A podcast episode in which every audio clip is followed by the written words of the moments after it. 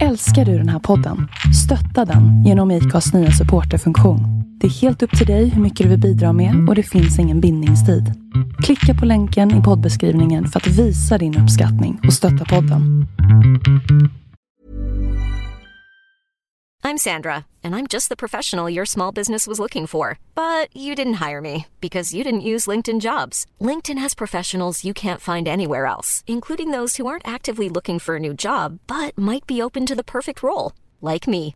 In a given month, over 70% of LinkedIn users don't visit other leading job sites. So if you're not looking on LinkedIn, you'll miss out on great candidates like Sandra. Start hiring professionals like a professional. Post your free job on linkedin.com/people today. One size fits all seemed like a good idea for clothes Nice dress. Uh, it's a it's a t-shirt. until you tried it on. Same goes for your healthcare. That's why United Healthcare offers a variety of flexible, budget friendly coverage for medical, vision, dental, and more. So, whether you're between jobs, coming off a parent's plan, or even missed open enrollment, you can find the plan that fits you best. Find out more about United Healthcare coverage at uh1.com. That's uh1.com. Det här avsnittet av Onroaders podcast är sponsrat av Radio Power. Men mer om det senare. Uh, my name is Ken Gushi. I'm 29 years old and I'm the driver of the GReddy Racing SR by Toyota Nexen Tires 86. Ooh, that was long. no, that's perfect. It's just hard to say all those things. Um, so tell us where we are. Uh, we're here at my headquarters, uh, GReddy Racing, or GPP GReddy Performance Products.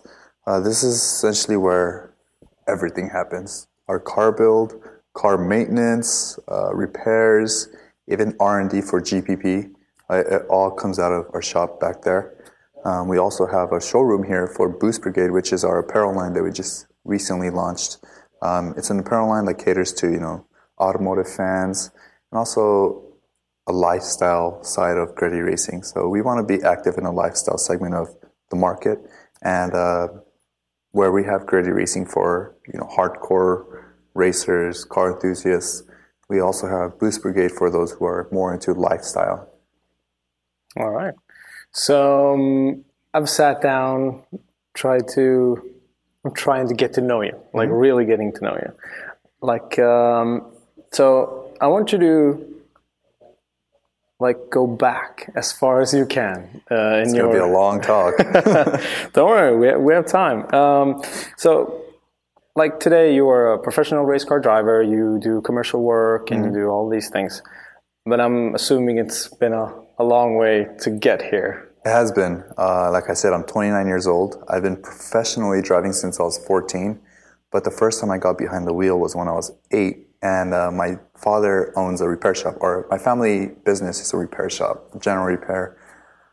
But uh, when I was eight, or as far as I can remember, I've always wanted to drive a car. I wanted to be, my original dream was to be a pilot and operate machinery. And the first time I got behind the wheel at the age of eight, it was actually at my dad's shop uh, back when I was in San Gabriel and uh, got behind the wheel of a customer's stick shift and did a fat burnout in the parking lot. and uh, my dad was okay with it. He's always supported my love of cars. And um, yeah, when I was 13, uh, we were watching a lot of Initial D.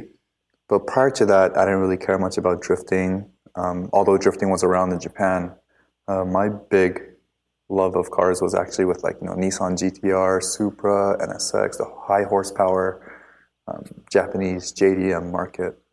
And um, I watched a lot of option videos where they have you know 800, 900 horsepower GTRs just wrecking the streets of Japan and doing fat burnouts and going 210 miles an hour on the highway.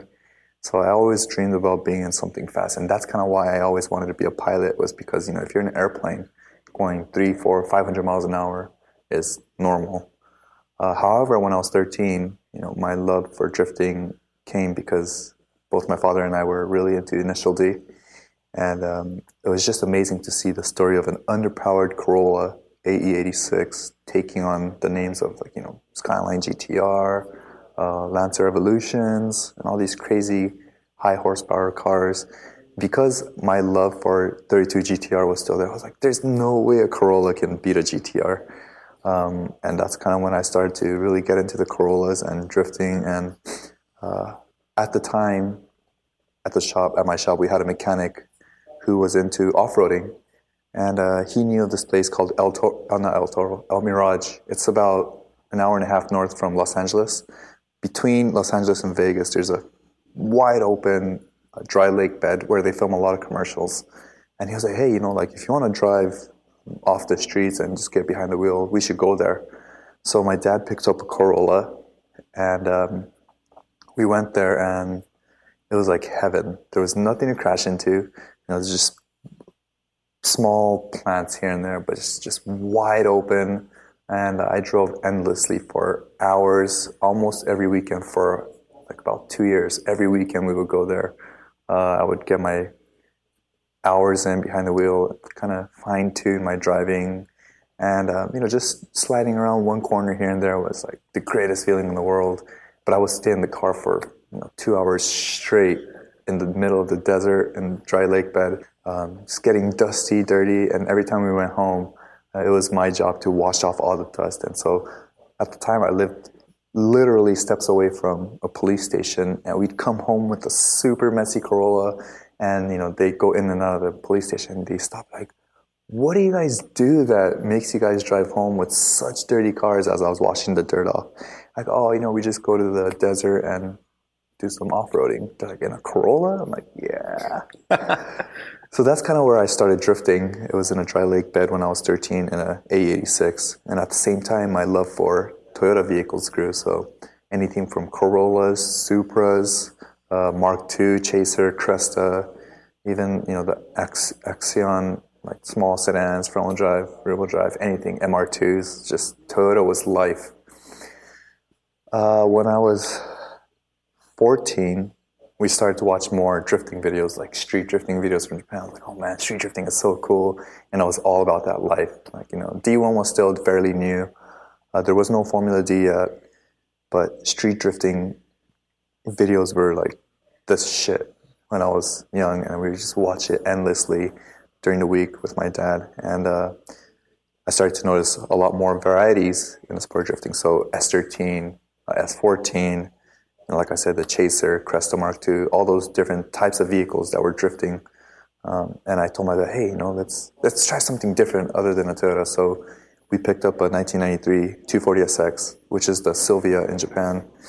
But um, I decided to learn how to work on the car a little bit more, and I did pretty much all the work on that car. I did a SR20 engine swap, uh, trashed the K24 because it was garbage. and uh, at the same time, this group called Club 4AG, held by Moto, they started to organize you know, really small, tightly knit communities of uh, Corolla lovers and do drifting events in a parking lot of Irwindale Speedway. This was way before Irwindale had opened up the inside banking for drifting. We used to do it on the parking lot, set up cones, and uh, maybe a handful of us, 10, 15 of us, would go there and start drifting. But you know, we were all spinning out everywhere and just having a great time. There's no crowd. The only crowd we had was the guy. The the traffic would park on the side because they notice a lot of ruckus chaos going on. They park on the side of the street and kind of like look over the fence and be like, "What are they doing? They're just like going around in circles and wasting tire." And, you know, I'm sure they thought if they're trying to autocross, that's a really bad autocross job. But yeah, essentially, those guys were the ones that really kickstarted my uh, love of driving against people, with people, was um, Club 4AG and Drift Association. And at the time, there was Takao Ono. Uh, he was there, Hiro Sumida, Alex Pfeiffer, uh, Andy Yen, who's a current judge in Formula Drift. All these uh, OG guys were the ones that really put these small events together. And um, that was around the time when D1 was getting even bigger in Japan and they wanted to do a D1 USA. So my father and I both prepared the S13 for a little bit more power, a better footwork, suspension work, better tires, and decided to compete in the first ever D1 driver search. And this was back in 2003. That is way back. Yeah. so, so were you were you like a obviously you you've gone to school and everything, were you like a were you like a good kid in school, or were you like this this bad kid who was all about just doing burnouts and doing crazy stuff? No, uh, I mean, if I can think back, I think I remember being a good student. Um, all throughout middle school or elementary school, middle school, uh, I was, uh, you know, I, I did a lot of studying. I, I tried to focus on schoolwork and make sure that I had a bright future ahead of me. If you ask me, you know, 20 years ago, like, can you see yourself where you are today? 20 years ago, I'd say, hell no. I, I would not have thought that I'd be pro driver. But yeah, I think for the most part, I was a good student up until high school. And I kind of started to slack off a little bit because, you know, I always wanted to just go out and drive and so so um you know, even in class I would just draw pictures of cars and and you know like bring car magazines because we didn't have smartphones back then we couldn't go on the internet so there was no way we could cheat on tests unless you wrote the answers on the back of a water bottle and put the water bottle on top but yeah I was uh I mean as much as I remember high school I was all about cars and driving but so you weren't like like you didn't aspire to have a nine to five job. Like that's not what you were aiming for. This was even before I thought about having or what kind of job I was thinking. So in high school, I didn't know exactly what I wanted to do with my career. Um, I didn't know in which direction I wanted to go. I just knew that I loved cars. I loved driving, and that's it. I, mean, I never thought about my future. In college, I did study business administration and economics. If you ask me for what, I wouldn't know. It was just something that I kind of just landed upon. Yeah, through high school, my dad would take me to, you know, El Mirage and we would do a lot of driving. So that's where my mind was pretty much for the whole, all four years of high school was driving, driving, and driving. Sounds like your, your dad, uh, especially, were very supportive of you doing all this. Like, yeah, yeah. It's actually not until when I first got picked up for a sponsorship where my mom came into the picture and started to support me till then, she didn't really know what was going on. She didn't really care what I was doing. Um, she never would have thought that I would be here today either. But my dad always believed that you know there there could be something special going on. Where I was 13 years old, causing ruckus in the middle of the desert, drifting around plants and stuff. So he knew that it could be a way into motorsports, especially since you know Club 4AG was bringing their events. Uh, D1 was having their driver search. So when D1 had their first driver search in 2003, I actually finished in the top three, and I was still underage. I was oh wow, 14 years old, or 14 or 15 years old, and that was when the boom happened. After that driver search was when all the companies decided to really look into drifting and see that it was uh, there was a great opportunity ahead in you know in years to come with the sport of drifting my S13 and myself both got sponsored for the first time by a local brake company called Rotora. And uh, they funded our build. It was a two car team, so it was myself and Ernie Fixmer. Now, Ernie used to be a Formula D judge too back in the day, but before he was a judge, he was also a driver in the same team as I. And he had a S13 hatchback with the S15 front end, you know, high horsepower SR engine. I had my S13 uh, with 180 headlights, so it's still pop-up headlights. We called it the Onevia. And uh, yeah, that was kind of where uh, my pro career started when I was 15 years old with uh, Rotora and a lot of sponsors here and there. So was S13 the car to, to have at that point? Um, I mean, the only reason why I had it was because, you know, it's it was cheap. Um, we didn't have Chasers, Crestas, or we still don't have Chasers, Crestas, and a lot of the other cool JDM vehicles here. So my choices were very limited, but the S13 that we built was extremely easy to drive. It was all bolt-on parts, and it was the car that I really learned how to operate a machine, and then everything. I mean, I did all the work myself with assistance of my dad, and uh, learned how to really sharpen my driving skills on that. So what was the the first event after the D1 search? What was the first like serious serious event or even serious series like the well, after driver search was D1 Grand Prix. So D1 USA came. Uh, I competed in that. Ended up wrecking my car. I came off the bank at Irwindale through the transition, and after the transition, I spun, took it backwards into the wall, and uh, totaled my S13. So that was the end of that car. Um, that was my favorite it started off as a champagne uh, 240SX, but we painted it white with all the graphics. Wrecked that car, and immediately my father found another shell. It was a black coupe. Uh, transferred all the parts over, and uh, Formula Drift came into the picture. So 2004 was when we first had our full Formula Drift series. Uh, it was four rounds. Started off in Atlanta. In that first round, in the first ever Formula Drift, I qualified first, but we didn't have a top 32 back then. It was qualifying straight to top 16. So in the first round of top 16, they didn't tell us that at this turn one or turn uh, 10A is where Road Atlanta is. The same first turn at Road Atlanta, uh, but before the turn, they set up fireworks. They didn't tell any of the drivers, but because I qualified first, I was the first battle up. Right when I pitched the car sideways, boom, fireworks came up. I was like, oh my God, what the fuck was that? And I thought my car broke, so I just immediately got on the brakes, went off course, and that was the end. Oh so wow! so pissed that it was you know something so unordinary um, that took us out, but that just you know essentially fueled the fire, um, fueled the drive that I had for uh, wanting to win, and immediately the week after we had an the month after I think we had an event in Laguna Seca it was a Yokohama Invitational drift competition. Uh, they brought one Japanese driver over, Hayashida, for Team RSR in Yokohama. And uh, with the same S13 that I had, with the likes of Rhys Millen, Alex Pfeiffer, and other drivers, uh, we ended up winning. So it was a great feeling, you know, winning my first ever event with a lot of pro drivers. And uh, yeah, we went to the next round of Formula Drift. Oh, I think it was Texas, can't remember. But uh, ended up placing second place right behind uh, Sam Hubinette. Oh, wow. Yeah. And he was in his Viper. Now we were starting to see a lot more interest in drifting, you know, bigger names like Rhys Millen, Sam Hubinette, uh, Daijiro Yoshihara. Yeah. The S3 team we ran, we campaigned for a year. And then I got picked up by Ford Racing.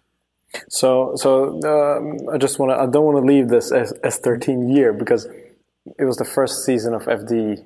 Like, how was it actually competing? And, and like what was the competition like? First of all meeting all these drivers who were those big names already back then um, and you as a privateer then. Uh, like how how was it competing back then? Like, was it all the craziness that that is going on uh, as of 2016 no no no no no.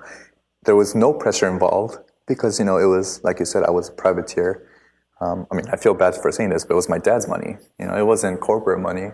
Um, there wasn't much sponsorship, although there was, you know, tire sponsors and of course my sponsor too. But uh, there's nowhere near the pressure that we feel today in 2016. Um, it was way more laid back, a lot less audience, less fans. It was it was a lot of fun. I mean, it's still fun, but it's a different kind of fun now. Um, it's on a totally different level, I guess, uh, than than back then. There's so much more involvement with companies and fans and everything else around it, I guess.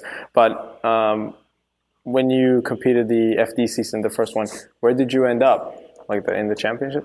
I think I was seventh in the championship in the very first year, and Sam Hubinette, Samuel Hubinette ended up uh, taking the championship. I mean, it was only a four-round series, but the following year, uh, the series started to grow. I think it became like five rounds or something.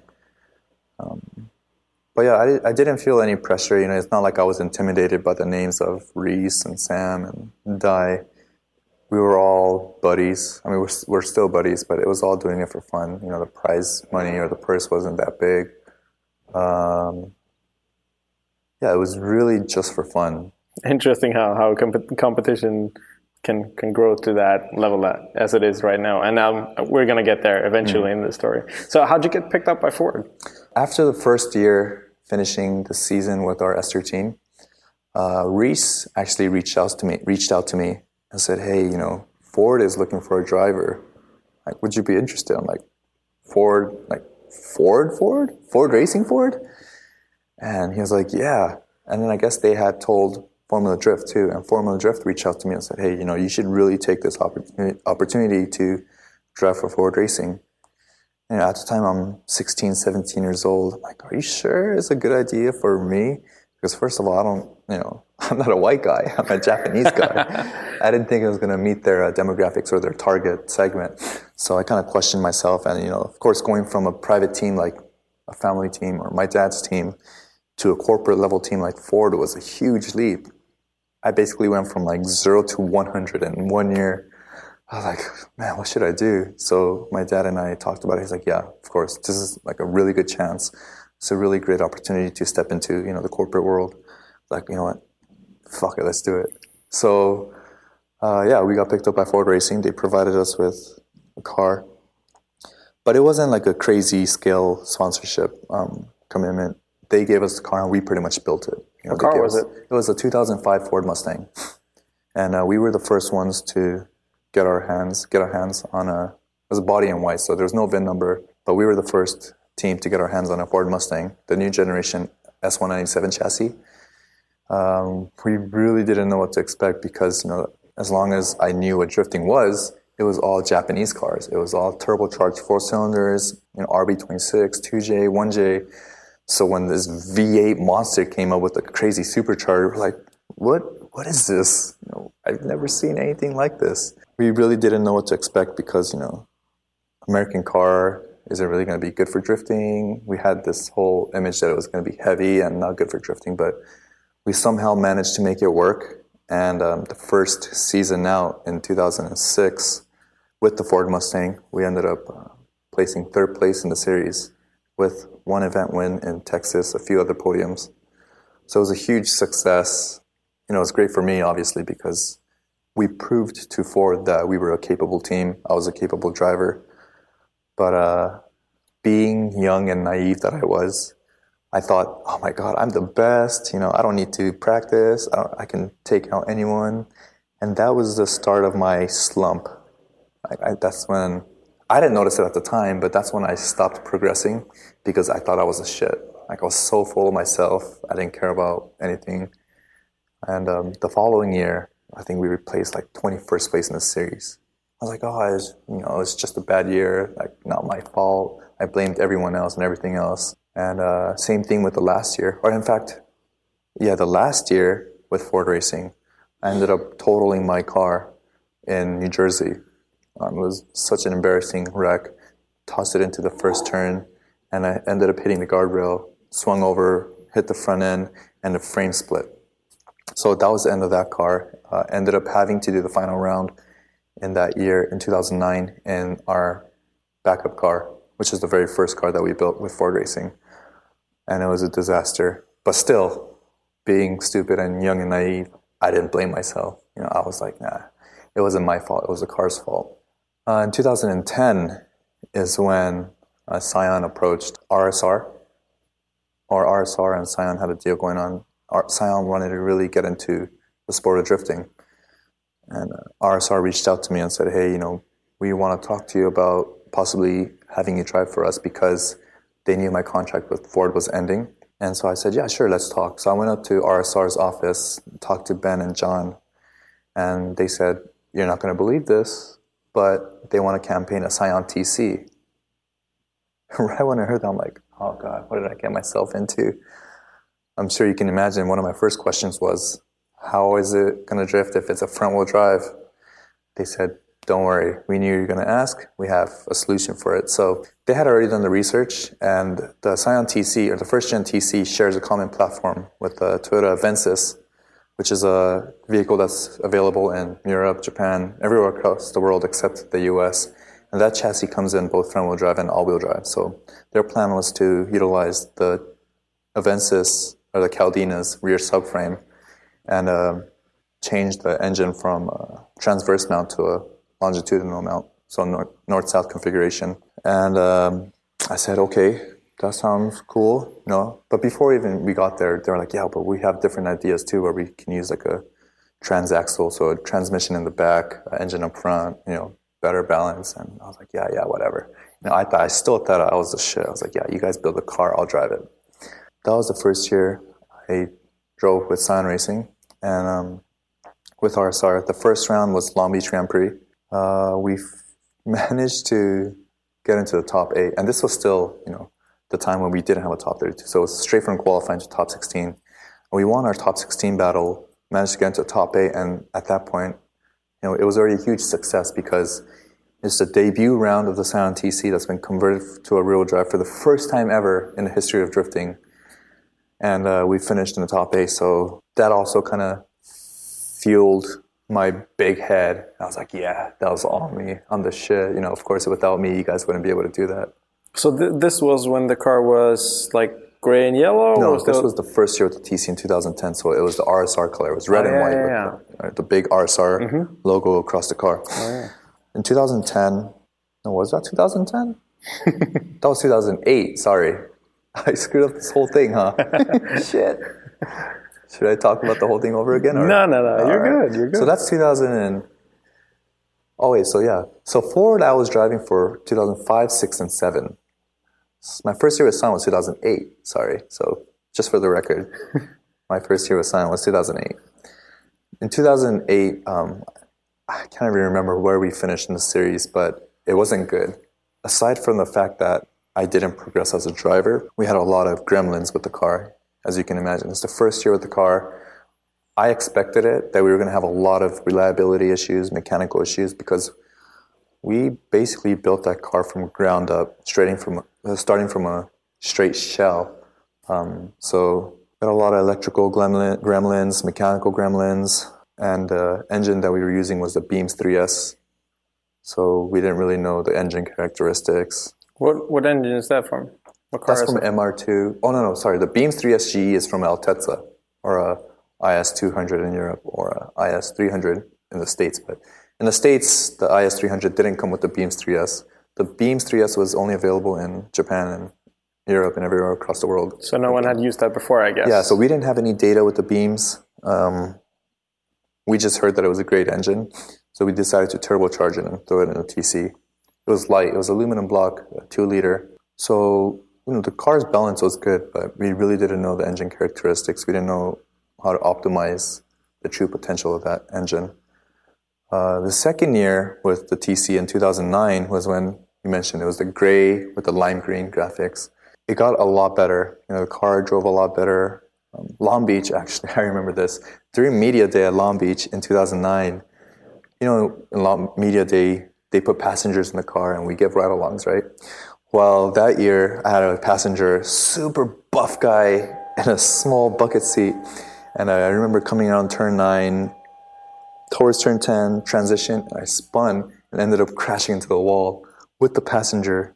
I was like, oh my God, this is not going to be good. But he was laughing. He was like, oh my God, that was great. You know, let's do it again. I'm like, no, we're not doing that again. but that was such a disaster because, you know, when you drive for such a big team who's invested a lot, you know, sleepless nights with RSR, and I go out there and totally wreck the car in the first lap. That's not a good feeling. At least that's what I think now.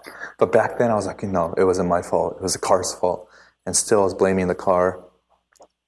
Um, so Long Beach was also a disaster. We didn't finish in the top. I think we lost in the top 16. I think I lost. Oh no, yeah. So 2009, I lost in the top 16. But that year in Sonoma, I guess everything kind of just managed to click, and we got made it to the finals against Stephan Verdier. Uh, but we had lost water. Um, the head gasket blew in the finals. So uh, I tried my best. You know, every team around us was very supportive, and they tried to fix the engine, bandage it together before the final round. And I remember telling myself, "Man, like these guys work so hard for me.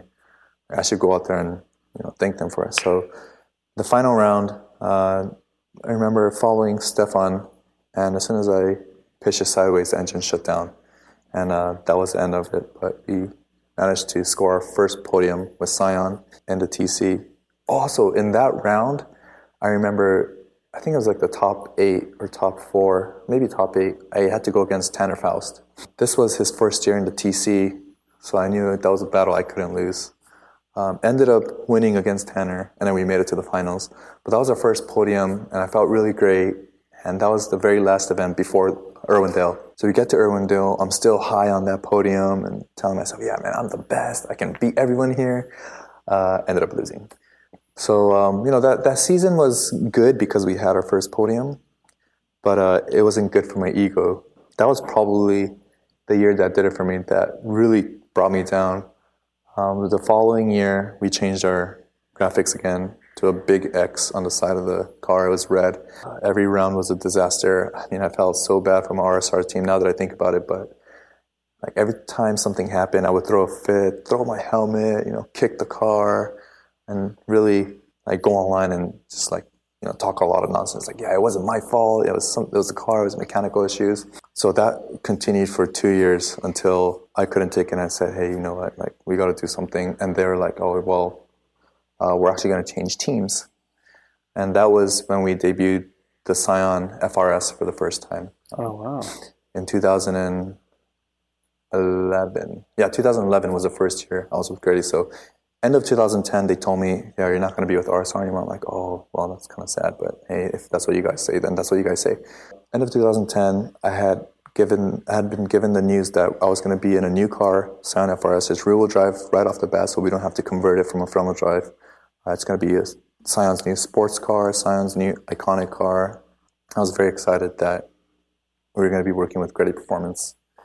I think that was when I started to realize, you know what?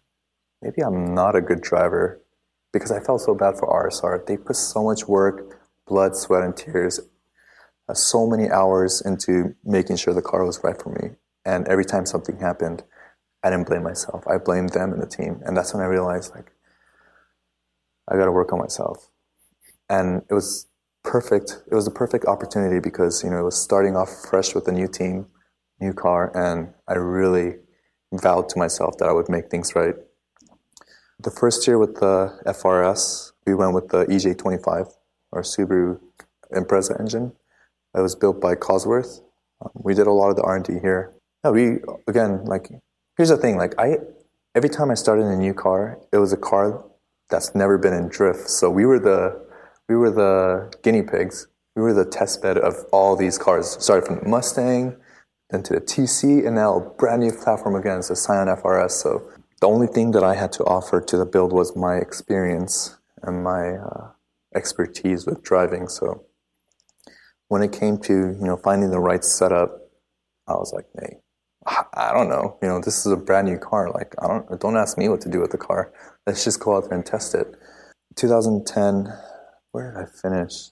I think it was I think it was eighth place in 2010, which is great first year in a brand new car and you finish in the top 10 in Formula Drift is a huge testament to what the car can do. So what was the like the the obviously the, the, the progression of the sport was still going like like booming, I guess. Uh, yeah, cars and power. And so I want you to go like go back a little bit on mm-hmm. the the Mustang era. Mm-hmm. Like, what was the kind of power and and uh, the kind of um, you know setups and everything how how how tight was that in in the Mustang era versus the TC era versus the FRS era uh, let's put it this way if uh, my S13 had 350 horsepower my Mustang had about 600 horsepower in the very first year so that was already almost twice the power in the second year the second year had 900 horsepower and uh, the third year was still 900 horsepower, but every year it just started to get bigger, faster, you know, bigger engines, more power, more speed, better tires with more grip.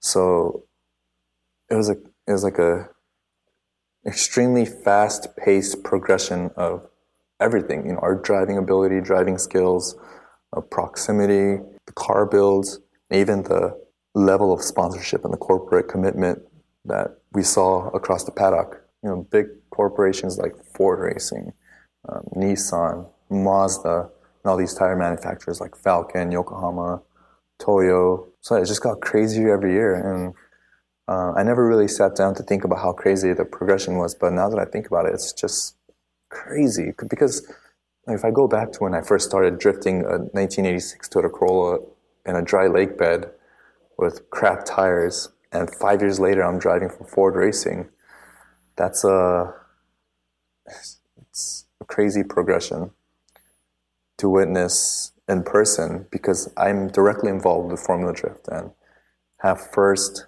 hand experience watching the progression of the sport. So every year, not only did the car builds get crazier, the horsepower increased, but the fan base also got bigger and people were starting to recognize my name. I'm like, oh my God, hey, that's kind of weird that people are asking me for autographs. But that's also one thing that kind of, I guess, that put me in a really bad spot was I was getting a little cocky thinking, oh yeah, hell yeah, I'm the shit. You know, people want me. That's bad. That's really bad. And um, So what was Yeah. the driving like uh, in, the Mustang area uh, era? Um, like there wasn't Wisefab around or all any of these Yeah. big companies. Wisefab is more recent. It's like the past maybe three or four years where we start to see like stupid angle, crazy angle. But when I was driving, you know, Mass 13 and the Mustang, it was more like, okay, well, we can increase angle by adding shims or spacers in the steering rack and extending the tie rod out a little bit. But knuckle mods and Wisefab, you know, complete steering systems are more recent. So back then, if you got maybe 45, 50 degrees of steering angle, that was good enough. I mean, it, and angle wasn't really much of a factor when it came to drifting and tandem. It was more about consistency, like who can complete a lap without spinning. that, that was more of the battle. And if you're doing tandem in the tandem rounds, it's like, well, who can not make the mistake? You know, if you look at drifting today, it's perfect, like door to door, every single uh, corner. But back then, it was you know crazy gap. Like, all right, here goes Ken Gushi in the lead lap. Uh, here goes Kyle Mohan in the following lap. There's like a ten car gap, but oh, Ken Gushi made a mistake. Kyle Mohan wins. Oh, That's kind of how it was. You know, it was more about who can consistently complete the lap. Um, that too, though, every year tandem starts to get closer. The proximity was starting to shrink, so cars were getting tighter, and you know drivers like Tanner, Rhys, Samuel, Dai, those guys are really you know the pioneers of American drifting. They really brought exciting driving, closer tandems with crazy car builds. I remember Sam was like super consistent, Mr. Consistent driver in the Dodge Viper.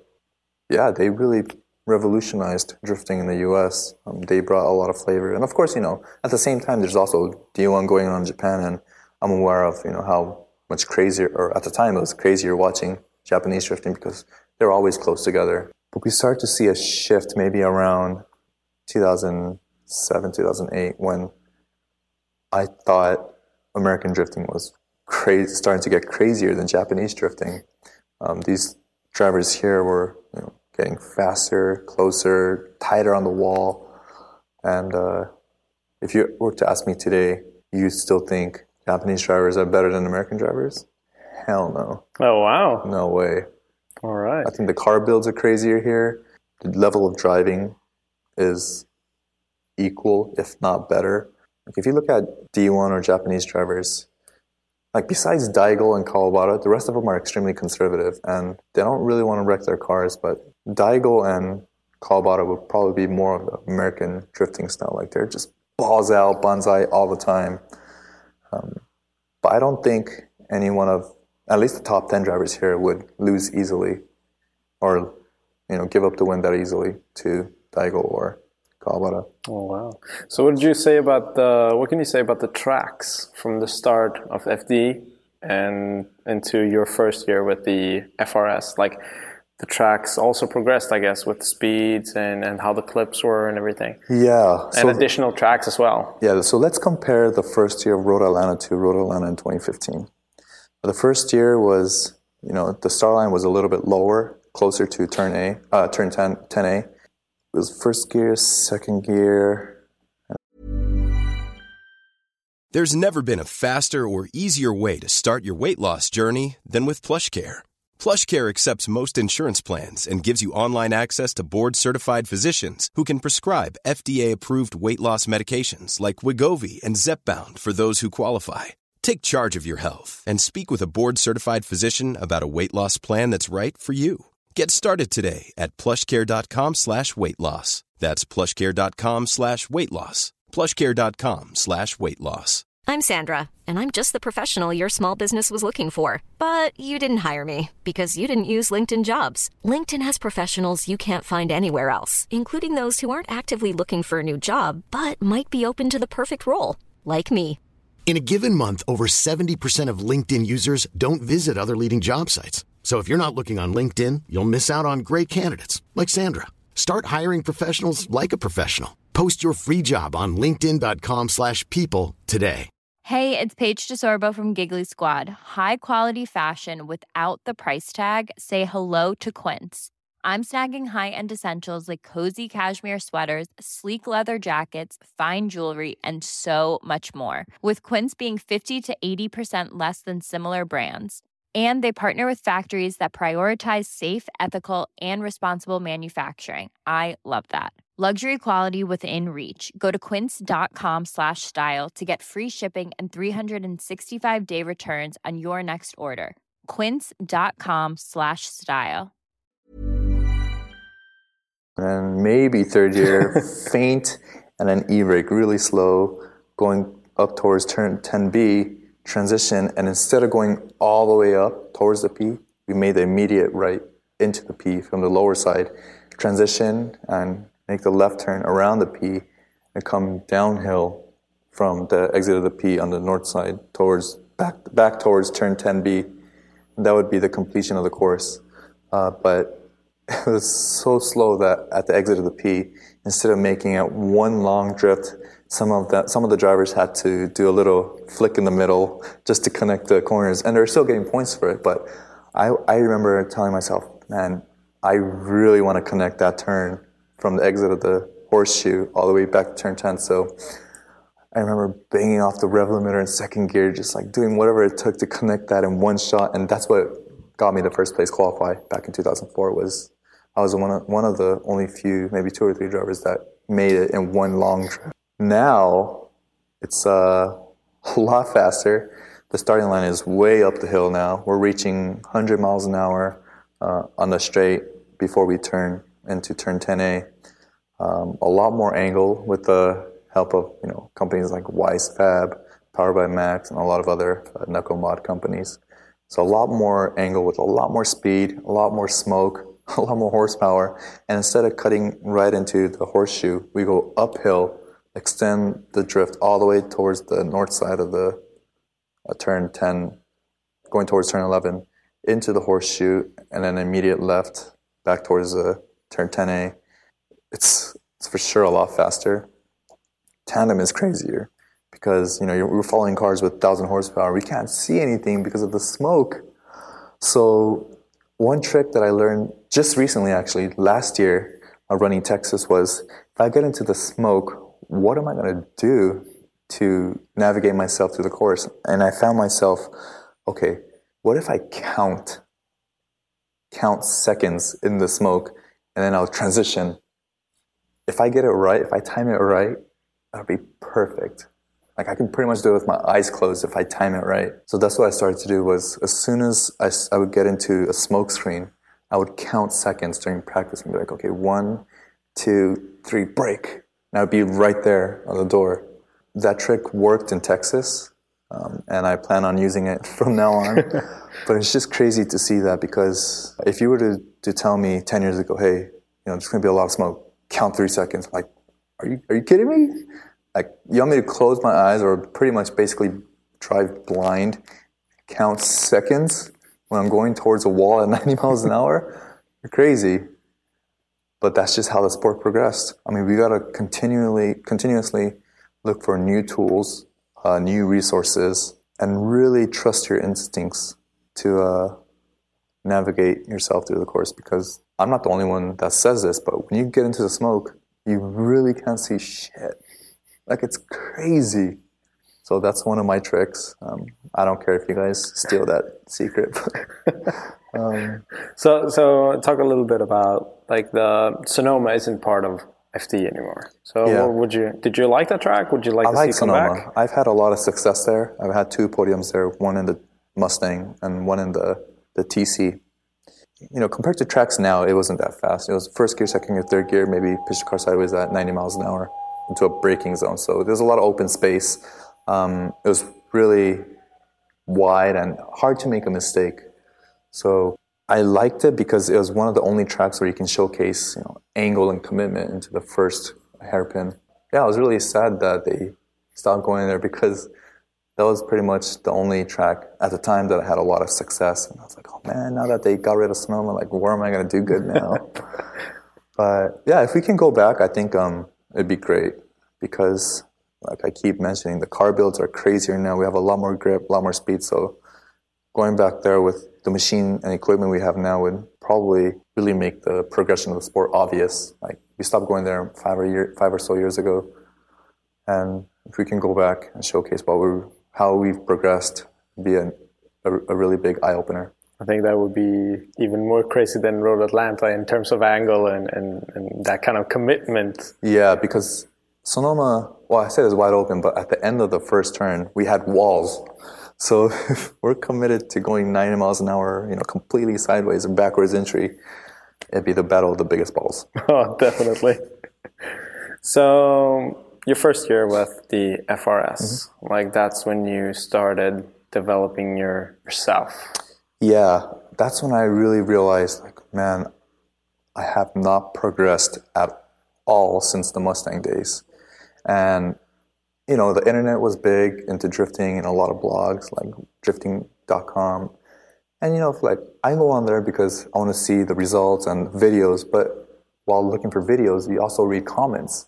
And a lot of the comments weren't good. You know, like, oh, Ken Gushi is overrated. Why would they choose him? You know, there's a lot of other drivers that deserve the ride more than he does. Like, he sucks, this and that. I'm like, oh, fuck. You know, like, before that, I would read, I'm like, nah, screw you. Like, I'm in a spot that you can't be, so fuck off. You know, like, I'm better than you. But when I first started to drive with the FRS and I started to read a lot more comments, that's when I realized, oh, maybe I do suck and I really started to get depressed, even though I had this crazy great opportunity for driving with um, Scion Racing, you know, GReddy Racing and Hankook.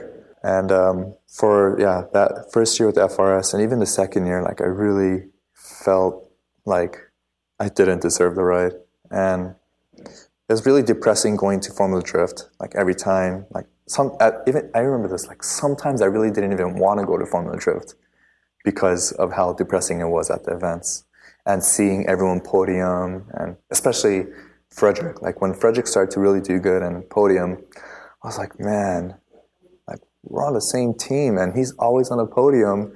And here I am like struggling to find the pace, to find, you know, the right setup.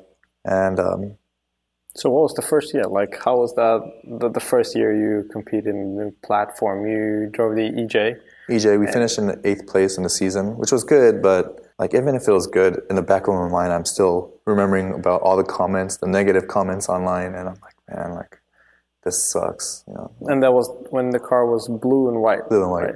Was that the last year they did Vegas? Uh, yes, so that was the last year in you Vegas. You had a fire there, I think, right? Yeah, yeah, I had a fire against Matt Field, and um, what happened was one of the oil plugs came off and leaked oil, caught fire.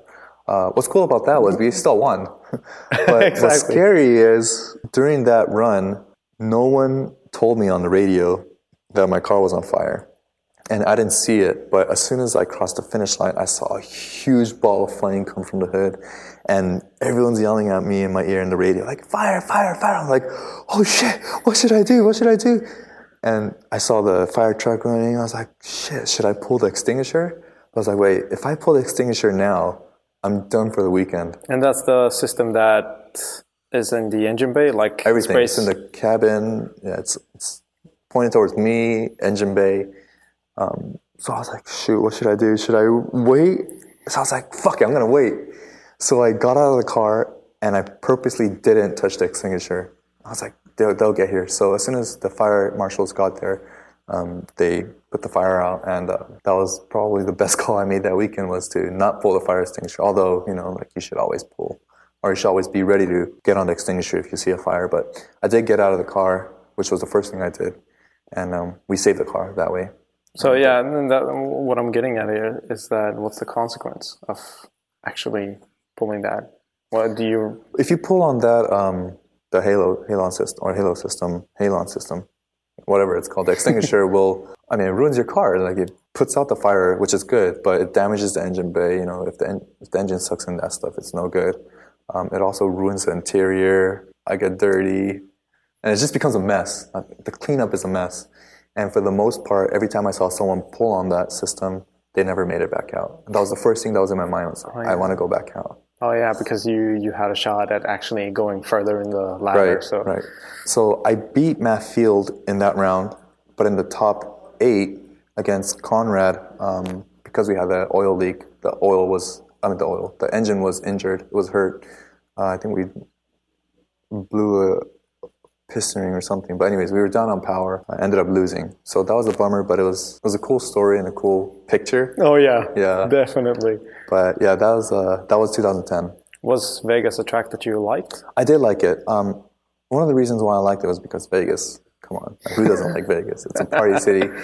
But the other reason why I liked it was because it was at night and the backdrop was. So we had it at Las Vegas Motor Speedway, and at night the backdrop is the entire strip. Like you can see the strip. It's far, but you can see it while you're driving or waiting in the start line. I remember waiting in the start line, looking at Vegas. I'm like, oh my god, that looks so pretty. And like, go, go, go. Oh shit, yeah, that's right, I gotta go. So um, it was a very nice um, location, nice venue. You know, the fans were great. It was not too far from my house, so three hour, three and a half hour, four hour drive gets me there. But yeah, it just didn't draw too much of a crowd. Um, it was just in the middle of the summer, way too hot. Yeah, I was going to ask about that. Like, the, how did you deal with the heat? Uh, uh, well, I drank a lot of water, that's for sure. But we had drivers passing out here Oh, and left wow. and right, dropping like flies because it was too hot. Um, during the day, it would get up to about you know 125 degrees, which is like 45 degrees Celsius. It's crazy. Oh, wow. Cabin temperature is like 130, 135. So it was definitely brutal. But you know, at night it cooled down. But even at midnight, it was still 105 degrees. Holy. Yeah, like 38, 39, 40 degrees. So it was, uh, it was tough. It was tough. How did you deal with that? Like the new the new chassis obviously uh, has some gremlins, and heat is nothing that you really want. Like, how did you deal with that with a new car? I mean, you know, Gremlins, even, it was the same with the TC. I expected it. Like, I knew it was going to happen, so I was ready for it. But that's one thing that's bad about drift. About, I mean, I mean, I guess it's bad about motorsports in general is if you have a new car and you have doubts about the car, or if you're, if you expect that something's going to happen, it's already game over. Like, you want to go into an event feeling confident, like feeling, knowing that the car is going to work 100%, 120% throughout the rest of the weekend, right? So I think that mentality that I had that something was going to happen was what kept me from progressing as a driver. In a sense, I didn't have trust in my team, my car, or uh, my driving. So, what you're saying is that the mental part of it is really big. Yeah, I'll get there, but the mental part is huge. It's huge. I mean, having confidence in your team, having confidence in your equipment, you know, tires, cars, fuel, having confidence in your sponsors, having confidence in yourself. It's huge. I mean, if you don't have confidence in your driving, then you've already lost the battle. So, moving into the to the next season, then uh, you did Irwindale in tw- 2010, and then going into 2011. What was the the plan for for that year, the next year? Sorry, no. Well, 2012, wasn't 2012, it? yeah, 2012. Yeah, yeah. 2012 was um, the last year that we drove with the EJ25, but we still continued to have engine failures. I remember Road Atlanta, uh, we lost an engine and uh, we couldn't even qualify. And I was so bummed out. And so was my team. You know, like we all put in work. They worked so hard to make sure that everything was running top notch. But when you have a mechanical problem, mechanical failure, uh, who are you going to blame? You know, you can't blame anyone. Um, and it's a really, really tough defeat to accept. So at that event in Atlanta, I was talking to Steve Hatanaka from Scion, and he felt so bad. He's like, hey, we were watching the top 16, and he was next to me, and he said, hey, let's, uh, let's swap into a 2J next year. That early on in the season. Yeah, at round two of that year in 2013, he said, uh, let's swap into a 2J next year.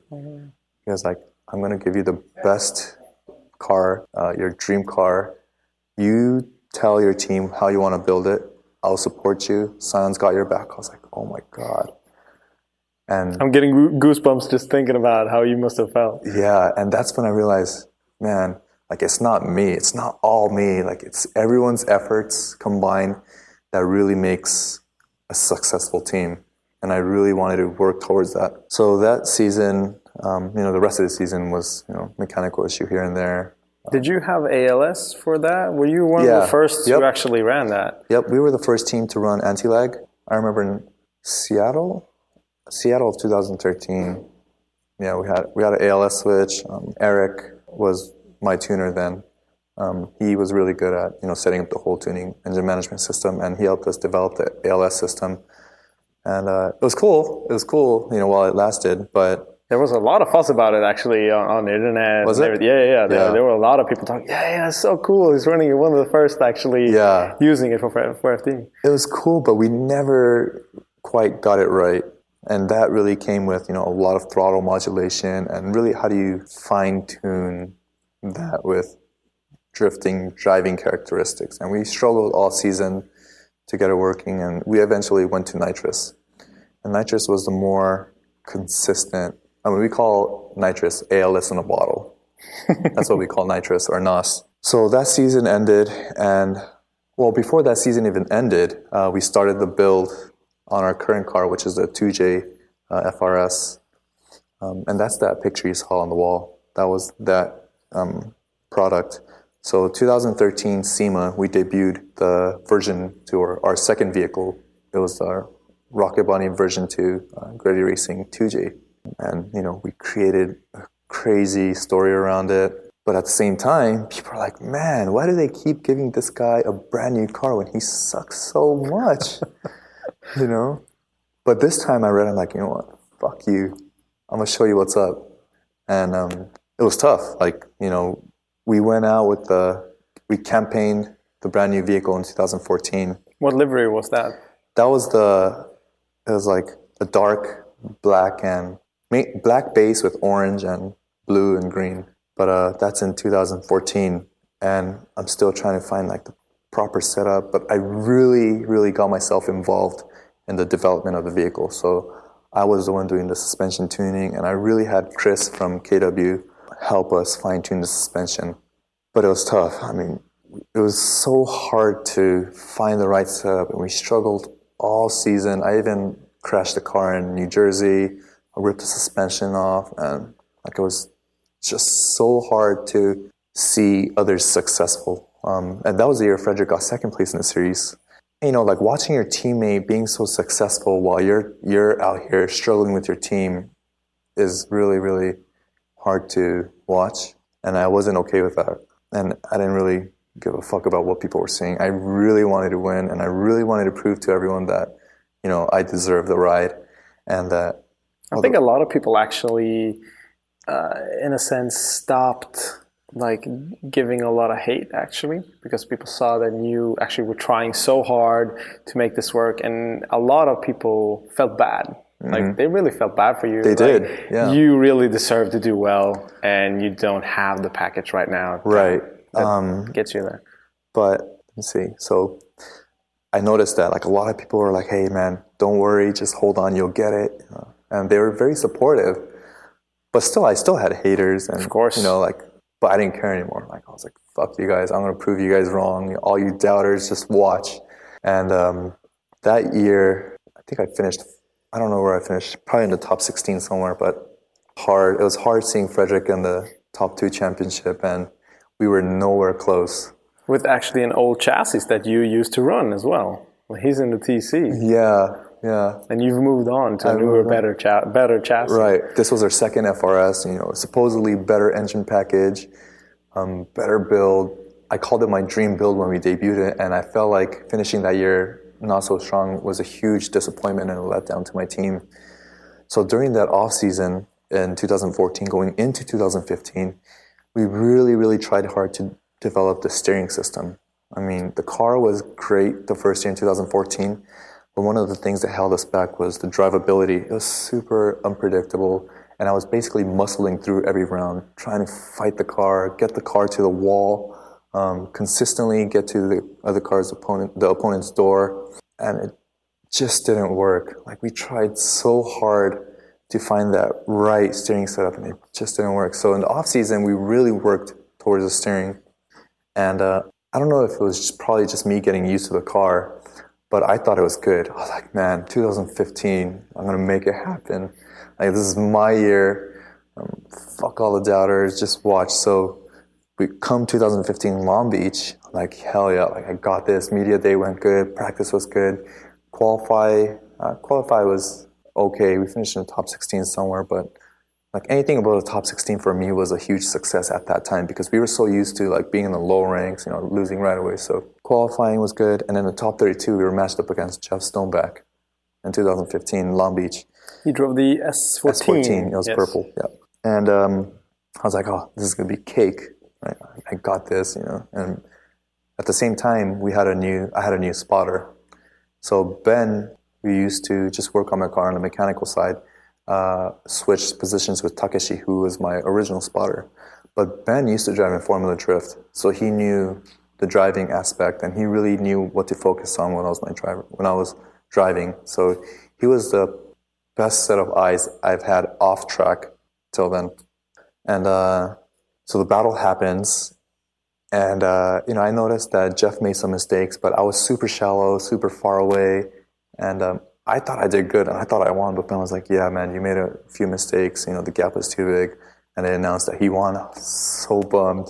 I was so bummed because I went into Long Beach thinking that we had like this setup nailed. And uh, I was so depressed. And I went up to Kenji, who's the president of GReddy, said, hey, let's go Wisefab. I'm just going to have to read an ad here from our sponsor. It's in Swedish, so if you're a non Swedish speaker, just hang on for 30 seconds and we'll get back to the show.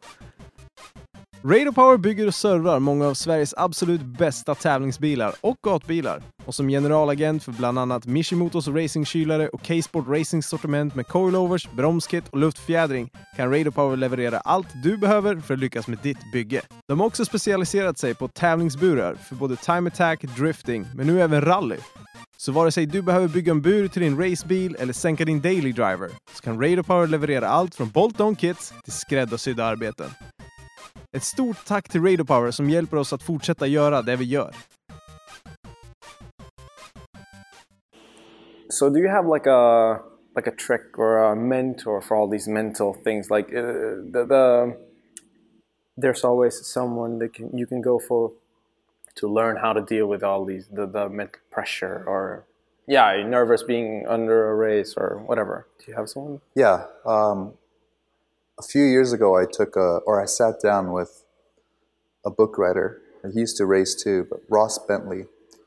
He wrote a book called Speed Secrets, and in that book, he teaches you, or the book teaches you how to you know, mentally prepare yourself, mentally train yourself, while also teaching you like you know racing techniques, um, approaching the right racing line, and whatnot. But he's helped me use that approach on drifting.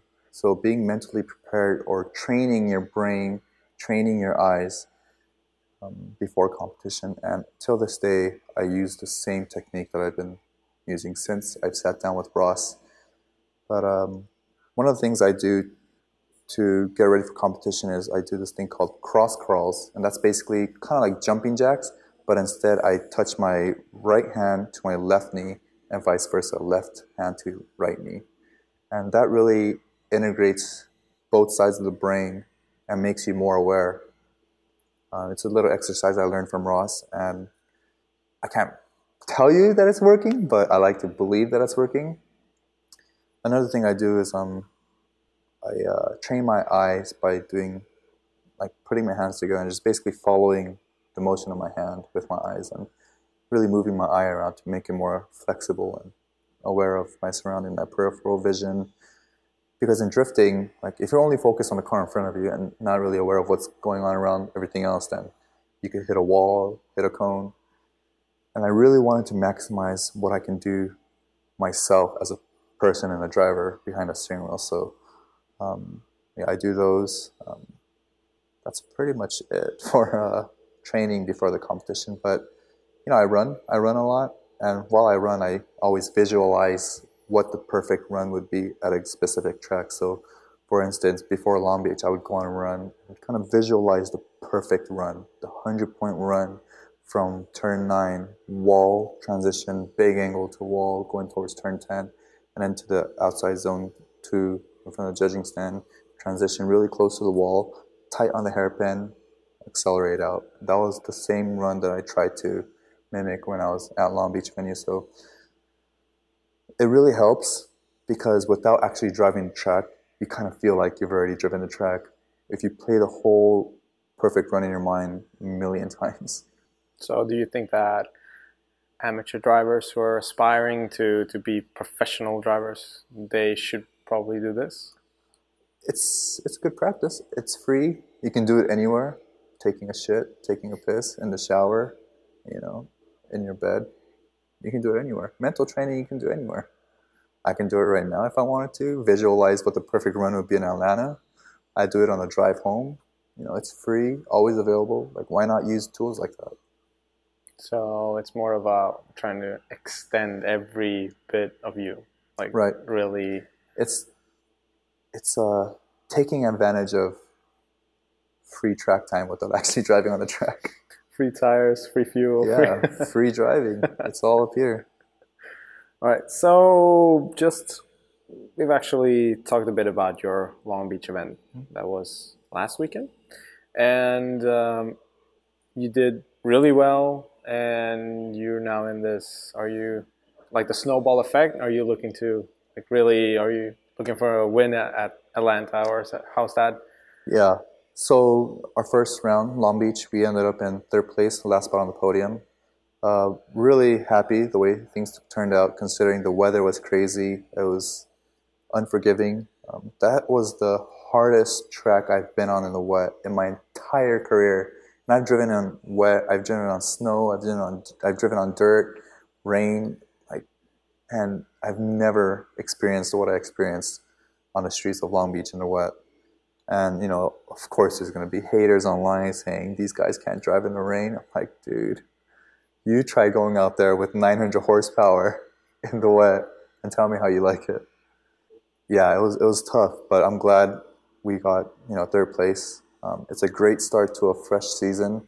That was what we were lacking last year. Was a good start. We started off slow, but gained momentum in Atlanta. But this year, uh, we started off strong in third, and since we're going back to Atlanta, I want to really, you know, avenge my final battle loss against Odi and really take the win. Um, last year we didn't have a single win on the podium. All of them were second place or third. This year I really want to win. So that's my ultimate goal for Atlanta. Um, just staying focused on my end goal, which is winning the championship, carrying, carrying a really good pace with a lot of confidence.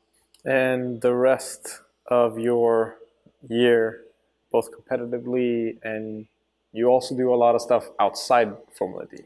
Yeah, so Formula Drift is actually just a small portion of my driving career. Outside of Formula Drift, I do a lot of work for Toyota, uh, TMS, Toyota Motor Sales USA. Uh, I do a lot of consumer ride and drives for Toyota, which means you know we would take a new Toyota product to a car show, an auto show like New York Auto Show or LA Auto Show, and set up a ride and drive where consumers can experience the brand new car and we showcase the new features, safety features, talk about the product, and also do a lot of dealership training so when we have a new Toyota product, uh, we get all the dealers in that region together, and I set up a course, and we let the dealerships or the sales people experience the car uh, hands-on, so they know how to pitch the car to potential sales. Um, they know 100% what the car is made of, what the car is all about, the numbers, you know, the price points, um, the competitor vehicles. So it's a it's a lot of fun. You know, it's not it's not as exciting as drifting or Formula D, but it's definitely keeping me on the edge all the time while I'm behind the wheel.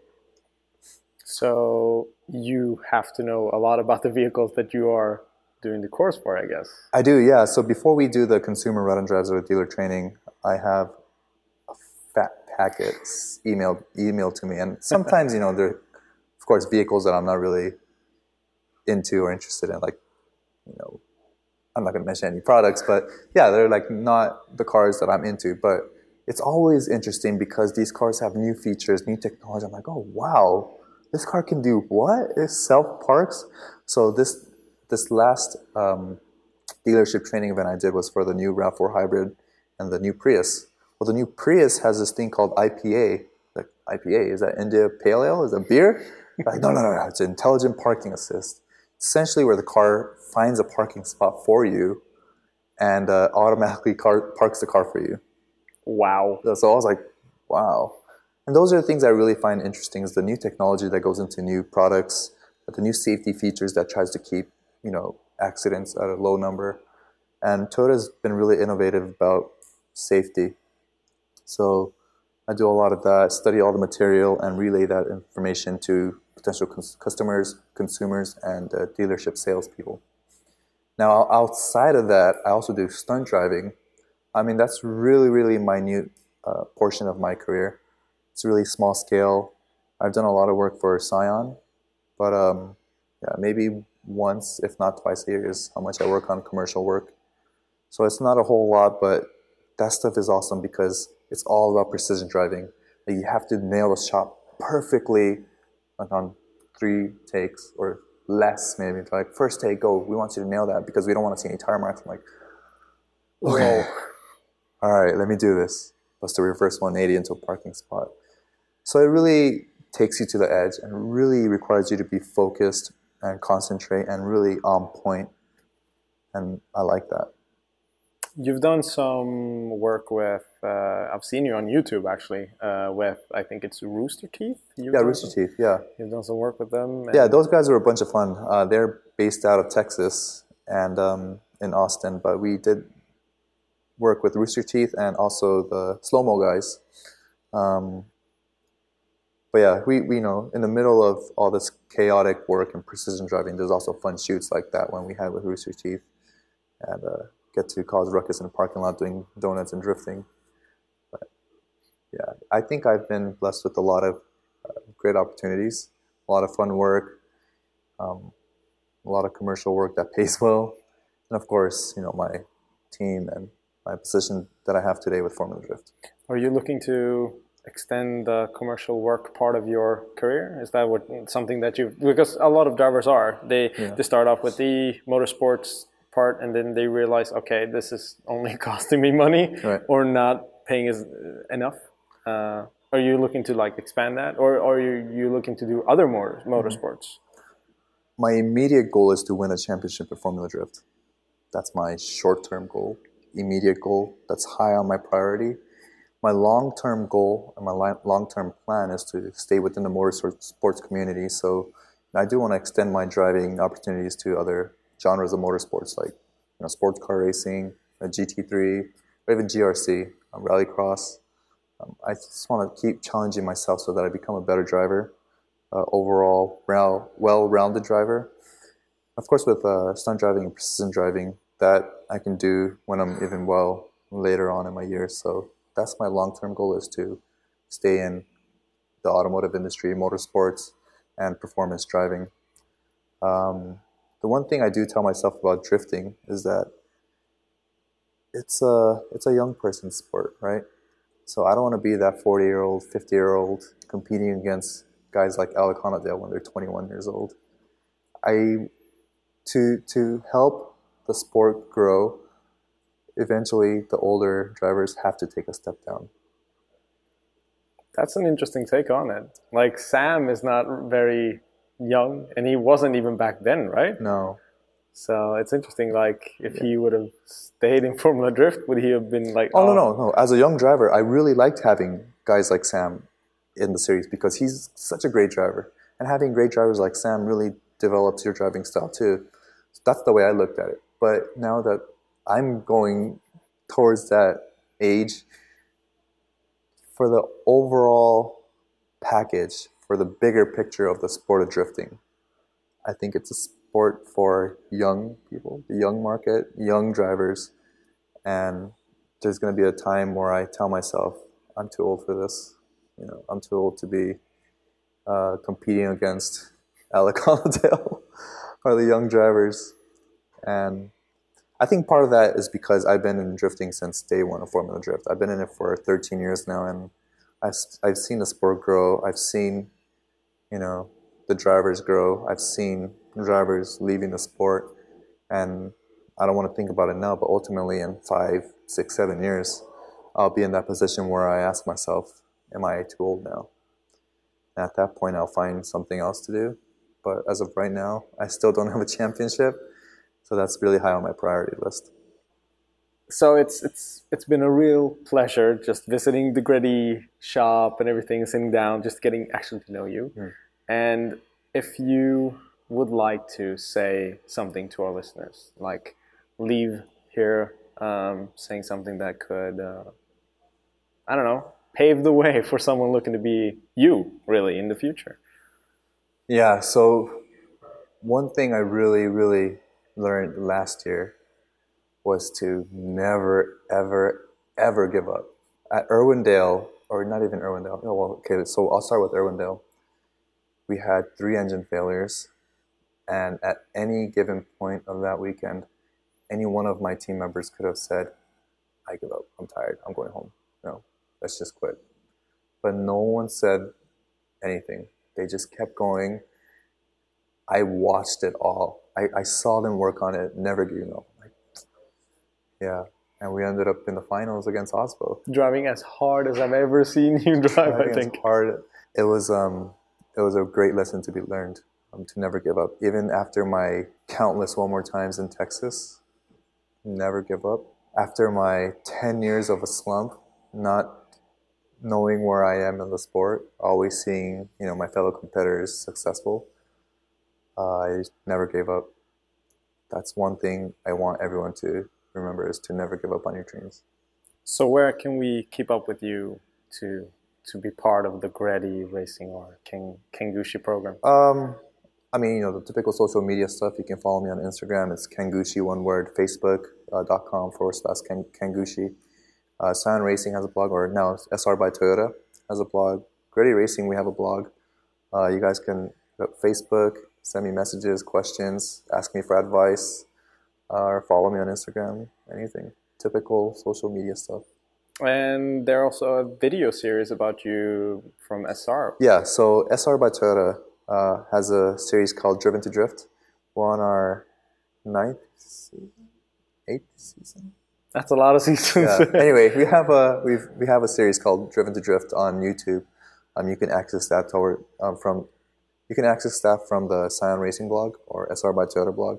But yeah, just uh, look, be on the lookout for the new episodes after every round, and I'm sure Fredric and I, or Fredric Ryan Tuerck and I, will try our hardest to keep keep it exciting. Definitely. It's been a pleasure. Thank you so much for sitting down and doing this. No, um, thank you. I just can't wait to see what's going to happen for 2016. Thanks.